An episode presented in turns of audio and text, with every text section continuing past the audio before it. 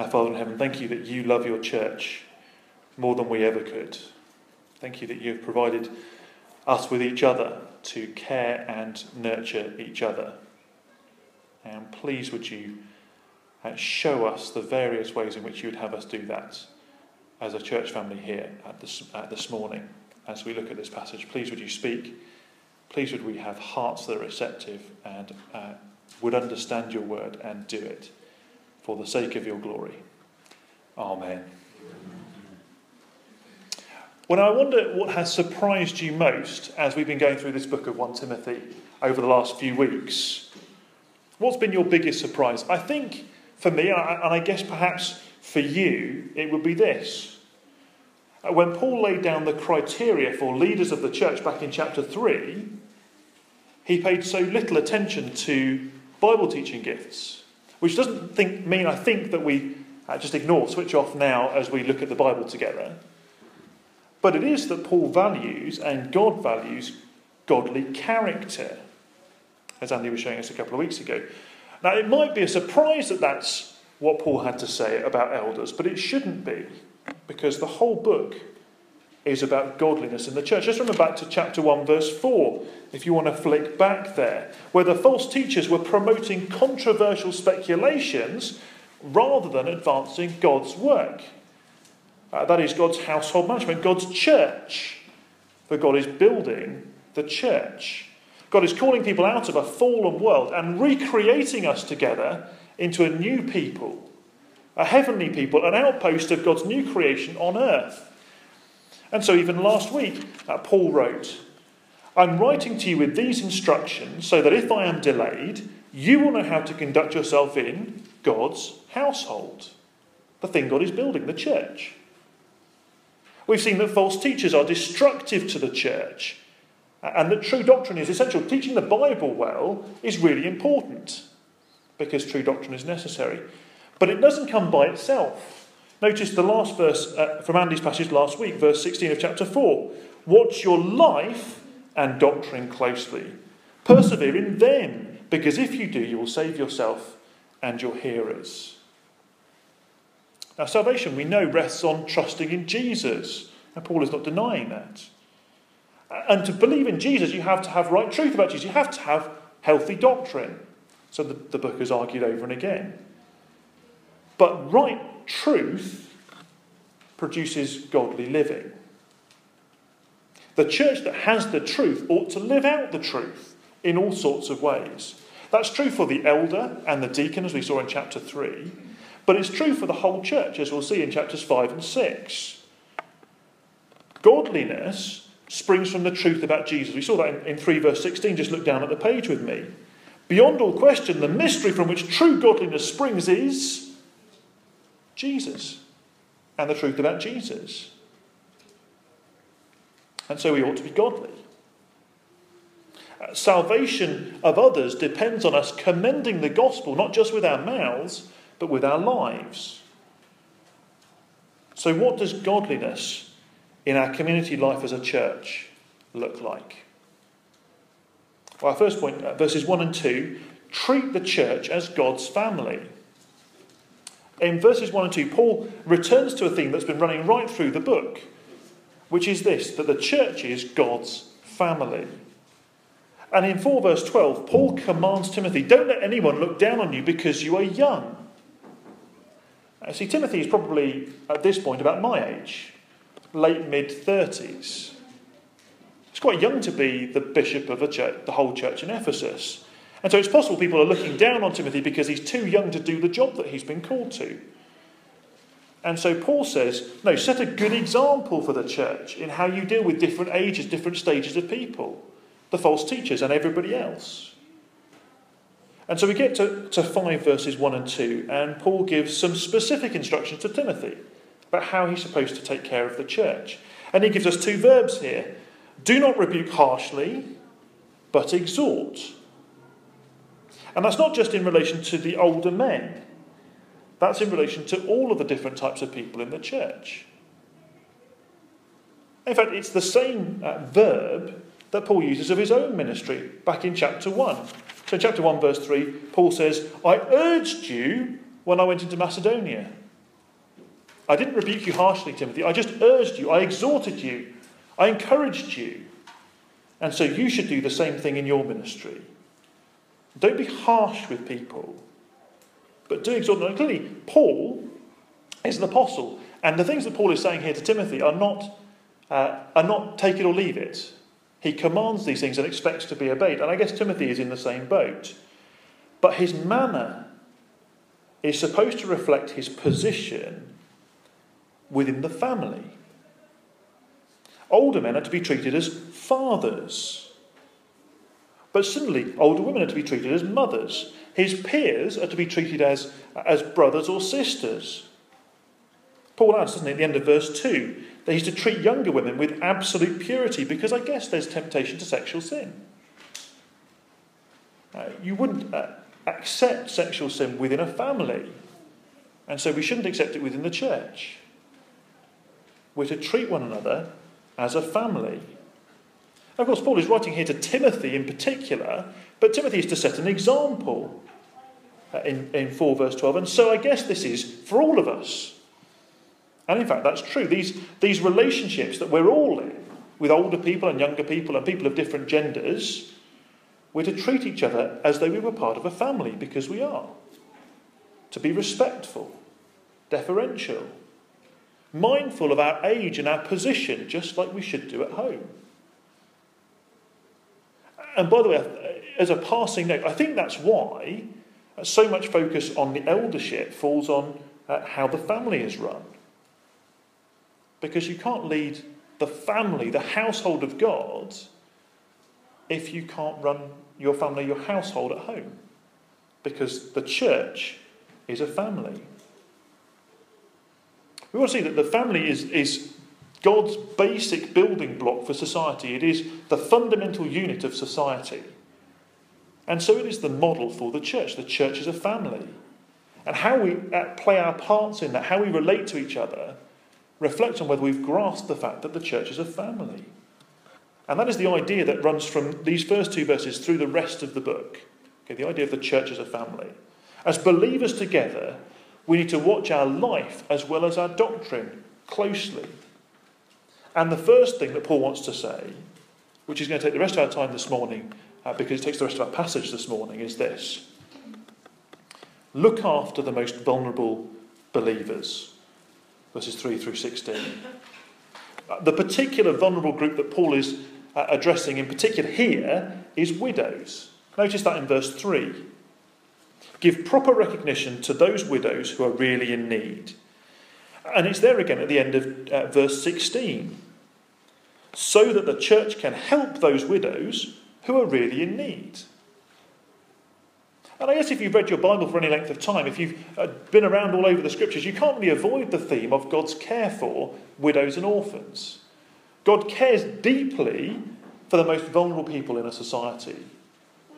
Uh, widows, for example, would be uh, physically weaker, uh, in danger of assaults, unable to do many of the jobs that require real physical strength in the, in the culture of the day, and actually not encouraged to do those jobs either. Those things were not acceptable for women. And so you really had very few uh, things that women could do to earn a living. And so if you're all alone, you're physically vulnerable and not able to pay your way. Widows and orphans simply fall between the cracks. Uh, the family is the, the unit of society that cares for all the most vulnerable people. But if you're a, a, widow or an orphan, well, then you're uh, totally exposed. And so James 1, for example, 127 says, Religion that God our Father accepts as pure and faultless is this, to look after orphans and widows in their distress. God cares deeply for the most vulnerable people. And it's clear, isn't it, in verse 16, that so the church can help those widows who are really in need. The church should be caring for the widows. We should care for the most vulnerable people. And so, as we get into this text and, and try to understand uh, who those particular widows are and how we should care for them, I want to give us three things that hopefully will give us a steer in how we understand and apply this passage. And the first is this uh, Paul is specifically talking about a list of widows. Just notice verse 9. No widow may be put onto the list of widows, and there's more to say. That is, a list of people that the church would take care of in perpetuity. People who were onto the list, that's it, for the rest of your, your life, the church will care for you, okay? And so Paul is not saying everybody else is excluded. There are clearly other people who are vulnerable for a short period of time, perhaps. Somebody between work who has no savings, they, they're vulnerable.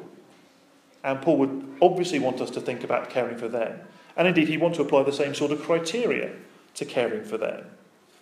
But nevertheless, he's talking specifically here about uh, long term vulnerable people. The second thing we need to realise uh, is that the, the list of vulnerable people might be different for us. So, think culturally.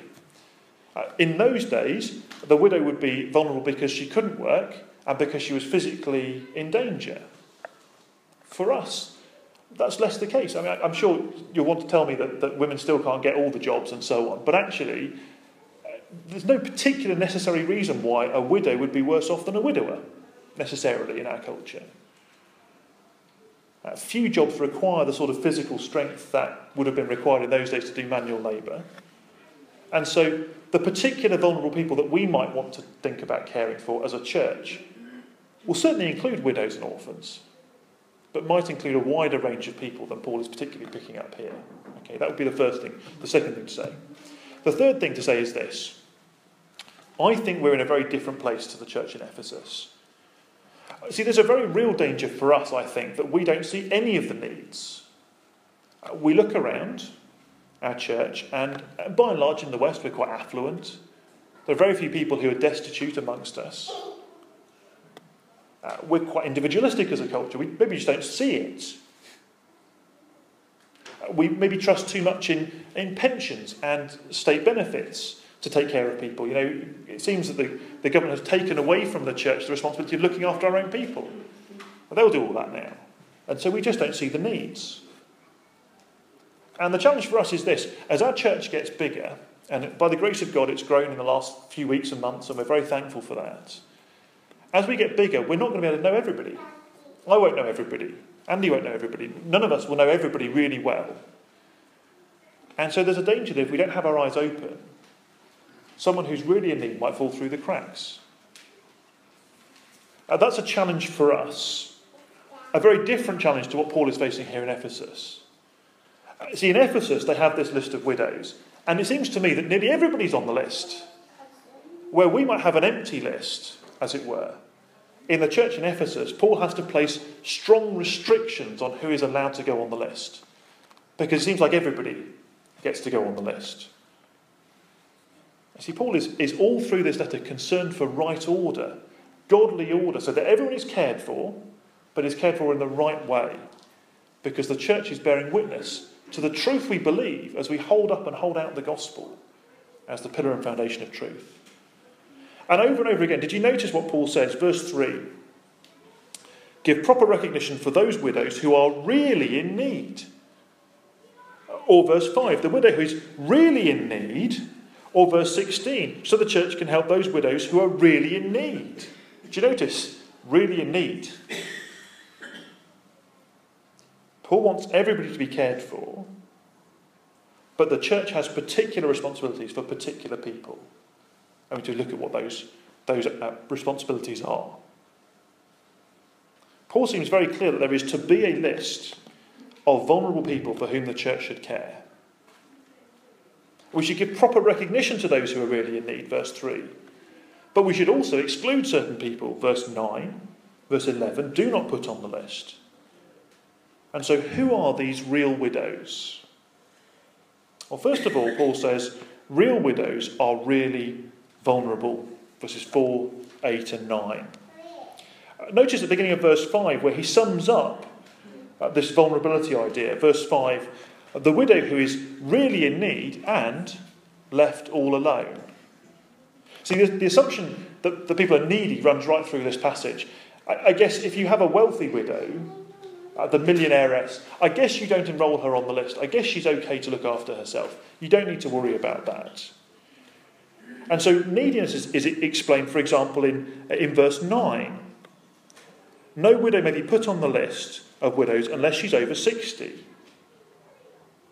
she should be old, unable to work, unable to marry, unable to find any sort of income for herself, somebody who is really, truly in need. I guess the assumption would be younger women can work.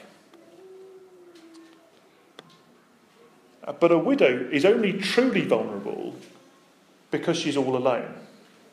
I think that the basic, uh, the basic principle, I think, of verses 4 to 8 is this the family is the unit of care that God has created in the world. Okay? The family has first responsibility.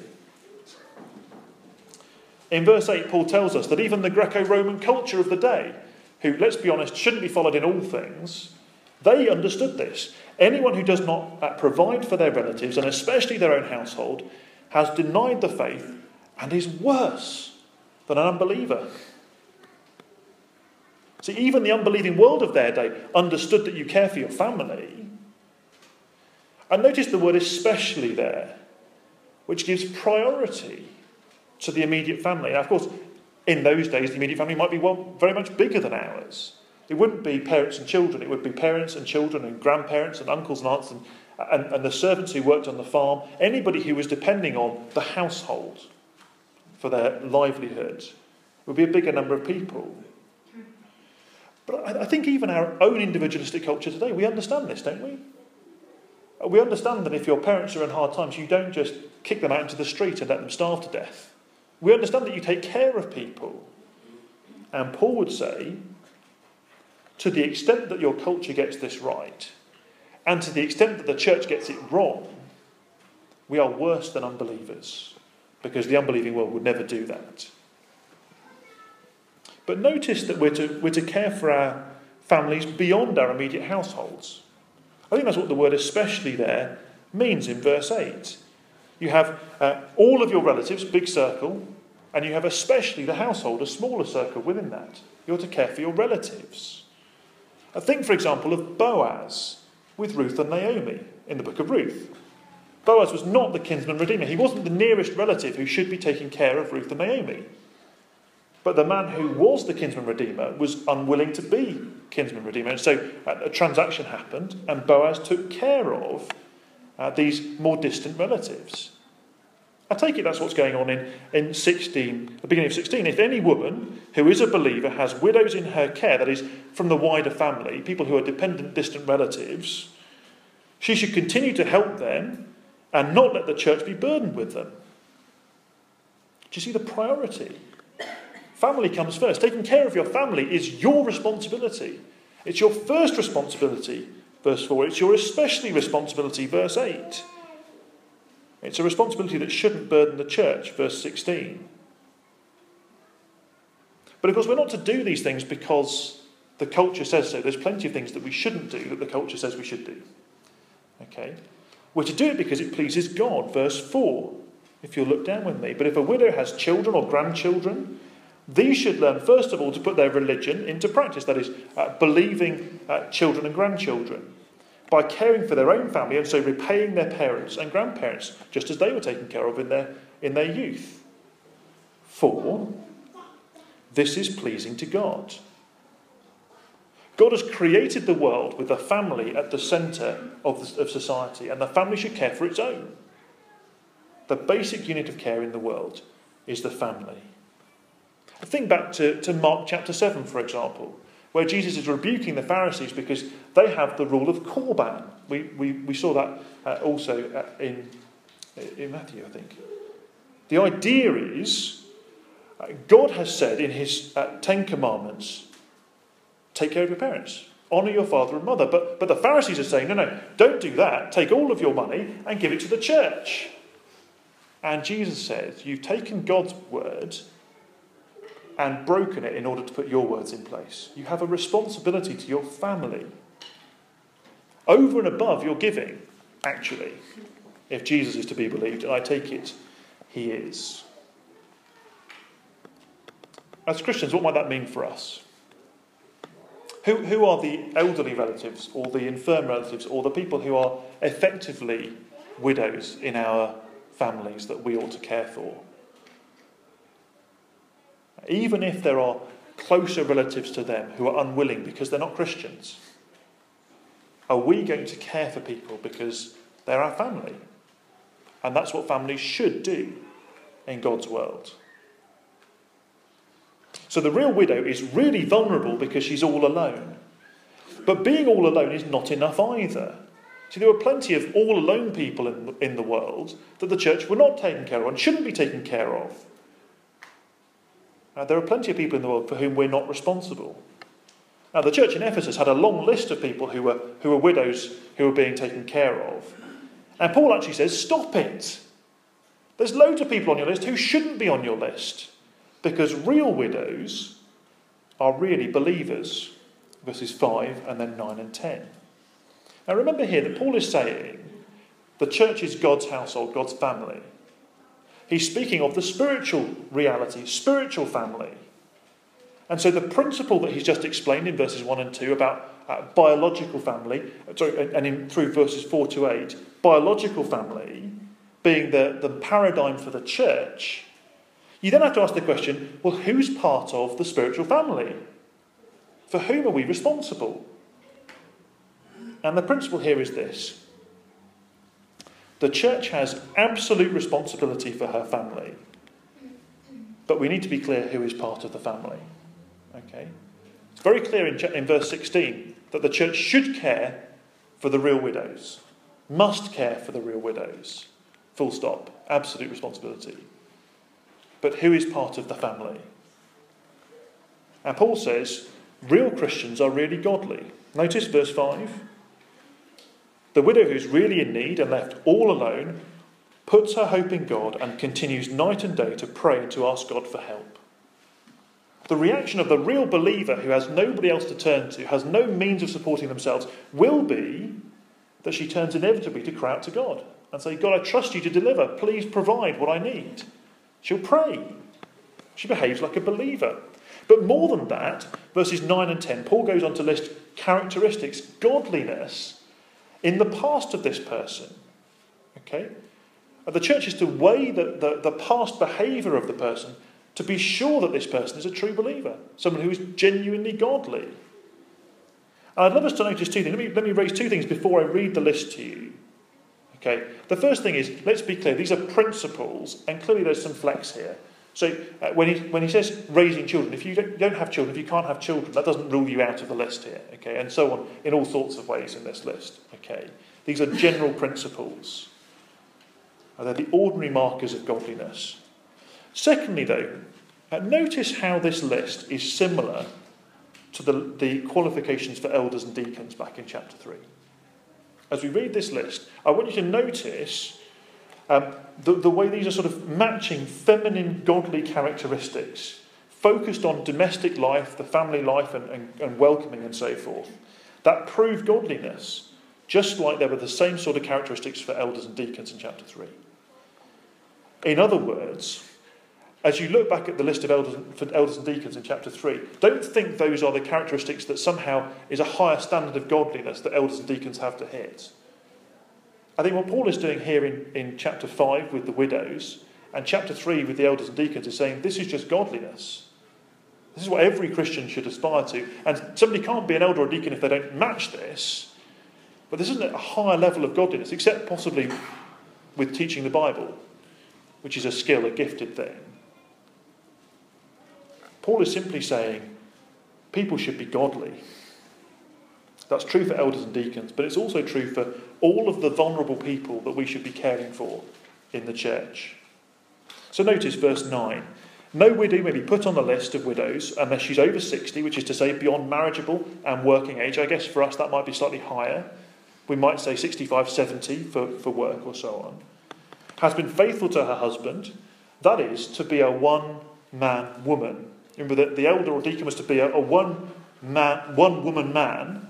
It's exactly the same idea. Which is to say, uh, Paul is not saying if you've been married twice, that rules you out. You can't, you can't grab your pension. He's saying it's qualitative. Remember, Andy was explaining that to us a couple of weeks ago. It's a qualitative thing. When you're married, are you dedicated and faithful to your spouse? And Paul clearly goes on in verse 14 to say some people who have been widowed should get married again. He's not saying, and if they get married a second time, then they should never be put on the list 20, 30 years down the road. He's saying, Are you a one man woman? is well known for her good deeds, such as bringing up children, if she has them, showing hospitality, notice, just like the elders, welcoming strangers, washing the feet of the Lord's people in humble service, helping those in trouble, perhaps similar to her troubles, uh, devoting herself to all kinds of good deeds. Notice, just like the elders, she's to have a reputation for good deeds, is well known for her good deeds. Verse 10. Just like the elder is required to be held in high esteem by outsiders, to have a good reputation with the world. And for the same reason, I take it, the church is the pillar and foundation of the truth. As we hold up and hold out the gospel, it's really important that people look at what we're like as people and say, they really believe what they're teaching. It really changes and it really makes a difference. We're to commend the gospel by living as Christians. So, where have we got to? The church ought to have a list of the people for whom they have responsibility to care. I take it that list, that care, ought to be administered centrally, not in an ad hoc way. Think of Acts chapter 6 and make sure that everybody gets appropriate care. The church must care for those who are truly widows, truly vulnerable, uh, truly exposed, all alone, unable to care for themselves, and they must be real believers. They must show themselves to be believers by the way they've lived. I think what that might mean for us, there's a whole bunch of ways this, we could cash this out. We could spend the rest of our time thinking about this. Let me give you one illustration. In, we, we, were praying for Ed and Charlotte uh, in our prayers a few minutes ago. Imagine Charlotte uh, persuades uh, a, a Somali Muslim to become a Christian, but her family cuts her off. She's vulnerable. She's in her 50s. She's never had a job. She's raised a family, but now she's left that behind to trust in Jesus and has been cut off, has nobody to care for her. What do we do? As a church, what do we do? Well, clearly, that's somebody who hasn't met the criteria for uh, long term godliness. She's just become a Christian, but she's totally exposed, totally vulnerable, and a real believer. What do you do? I take it as a church, we care for that person. I take it we must. It's commanded. We can multiply examples, and perhaps afterwards you can give me some real examples for our own church here. Let me just say, though, as, as we move on, if that is you, if you are in the sort of situation where you are exposed and vulnerable, please let us know. It might not be obvious to look at. We'd love to know, and we'd love to take care. And let's be vigilant as a church. As our church grows, as we get to meet more and more people, these situations will come up from time to time. And I might not see them, Andy might not see them, the elders might not see them, but you might. And we have a responsibility as a whole church to care for those situations. So please come and let us know. Time is nearly uh, out, but let me, uh, just for the last few minutes, look at some more exclusions that Paul puts in place. He excludes two groups of people, possibly overlapping groups of people, and he gives us two reasons why. Uh, Paul is concerned, you see, that the church should really take care of its own, but shouldn't think they have responsibility for people who uh, fall outside uh, those categories. And he gives us some lists of people who might bring the church into disrepute. So uh, we're concerned about holding up and holding out the gospel in godliness and so here are some people who, if we take care of them, might lead them into ungodliness. So, first, he, he excludes the self indulgent in verse 6. The widow who lives for pleasure is dead even while she lives. That living for pleasure idea is the same idea. If you've been in, in our Revelation Bible studies the last few weeks, uh, the last study we did uh, in the middle of the week, um, uh, the prostitute Babylon with her luxuries, flaunting her wares, it's the same word, same idea. Okay? Uh, the image here is of somebody who is um, totally self indulgent. It may well be the same person who, in, uh, in chapter 2, verse 9, turns up at church dressed immodestly, decadently, with the hair up and the pearls on, and basically flaunting her femininity and saying, Come and get some. It's the same idea. And Paul says this is the opposite of the godly woman who's on her knees praying for God's deliverance. This is the person who's living for pleasure and not for God. And he says she is spiritually dead, even while she's breathing in and out. She's not part of the church. She's not one of ours. She's not somebody who is demonstrating godliness and so is excluded from the list. Just because she's a widow doesn't make her our responsibility. Paul then spends more time, secondly, on verses 11 to 15 on excluding the younger widows. It seems there are a couple of dangers that younger women can fall into, though I want to stress this is not something that's exclusive to young women. Um, but that happens to be the context in Ephesus. I think there are particular women that Paul has in mind here. And he says, look, verses 11 to 12. Young women may be drawn away from Christ because they long for sex. As for younger widows, do not put them on such a list, for when their sensual desires overcome their dedication to Christ, they want to marry. Now, Paul is not against marriage. We know from chapter 4, verse 3, that the false teachers in Ephesus were against marriage. Paul is pro marriage. He says in verse 14 they should marry. Okay? Paul is pro marriage. But it seems that the type of marriages here are unhealthy marriages. Marriages that draw people away from dedication to Christ. Most likely, marriages to unbelievers. And like Solomon's wives, drawing, drawing him away to worship false idols, particularly if you're a woman in their culture, you took on the religion of your husband. And so if he's an unbeliever, you effectively give up Christ in order to be married. And Paul says uh, such a thing is a scandal for the church. Uh, we shouldn't, uh, we shouldn't bear the burden of caring for such women because if they turn away from Christ in order to, uh, to be married to somebody who's not a Christian, well, that brings shame on the church.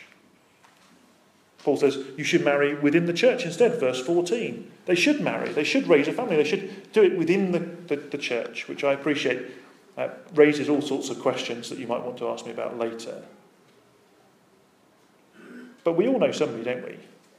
I can certainly think of a couple of friends who gave up Christ, seemed to be going great guns, but they were so determined to be married that they went after unbelievers and are nowhere Christianly now.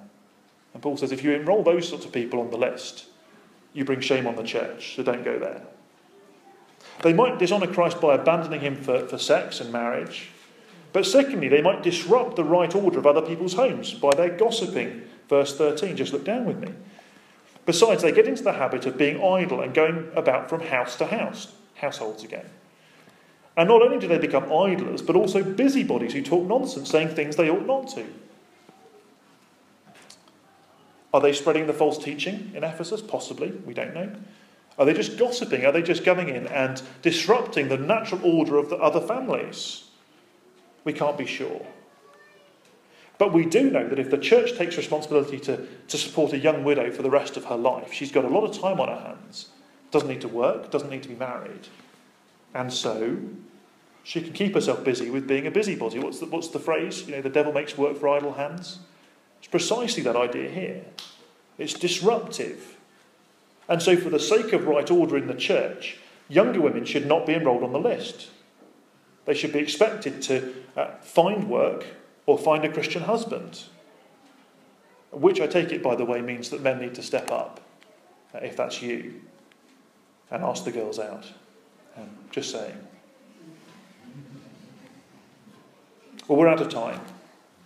Paul has made caring for the church family in the right way with necessary qualifications a serious responsibility for the church. It's a serious responsibility for us. Let me, if I can, just draw out some implications that we can chat about over coffee. The words first, verse 4, and especially verse 8, mean that you must care for your family as a matter of God given order. It is your first responsibility. But secondly, notice that the church is your family. And so, third, we must care for all of our most vulnerable people uh, with certain limits. Obviously, that means we're going to meet the short term needs of those who've fallen on hard times and just need a help for a month or two while they get themselves sorted out. But there ought to be a formal list, a formal roll of those for whom the church takes responsibility longer term. And that should be centrally managed, Acts 6. Perhaps we need to raise up deacons who can take care of that for us as a church, a serious thing we ought to think about. Notice that our, our re- responsibility is to take care of needs, not wants. Again, that comes from elsewhere, but we, we shouldn't be uh, maintaining people in a middle class lifestyle. We have responsibility for uh, a roof over the head, food on the table, clothes on the back. But those are serious responsibilities. Notice that plenty of people are excluded either because they've not shown themselves to be believers or because us supporting them might lead them to fall away in the future and bring the gospel into disrepute. If be wise. But above all, notice that if we manage the church family well, if we take these responsibilities seriously and show people that we are genuinely a family, that genuinely love it, loves its own, as we watch our life as well as our doctrine closely, as we care for each other, we are going to demonstrate the truth of the gospel to the watching world. And it will help us in our, in our mission as a church. Lots to think about. Lots of questions I'm sure are coming my way. Please do come and ask them. Let's just pray.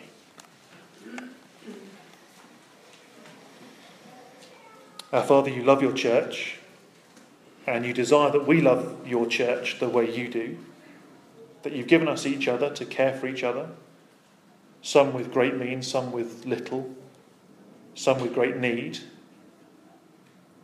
But as we care for each other, as we love each other, so you will uh, manifest your glory in the church. And we long to be people who live as you would have us live.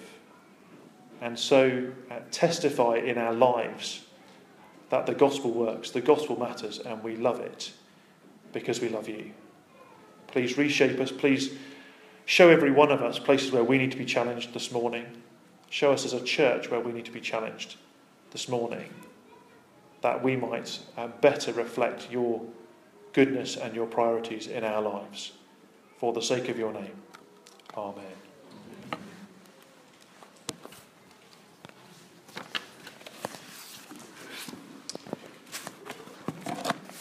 Well, thank you very much indeed, Ash. Um, please do take your sheets away. I'm sure you've made some uh, notes.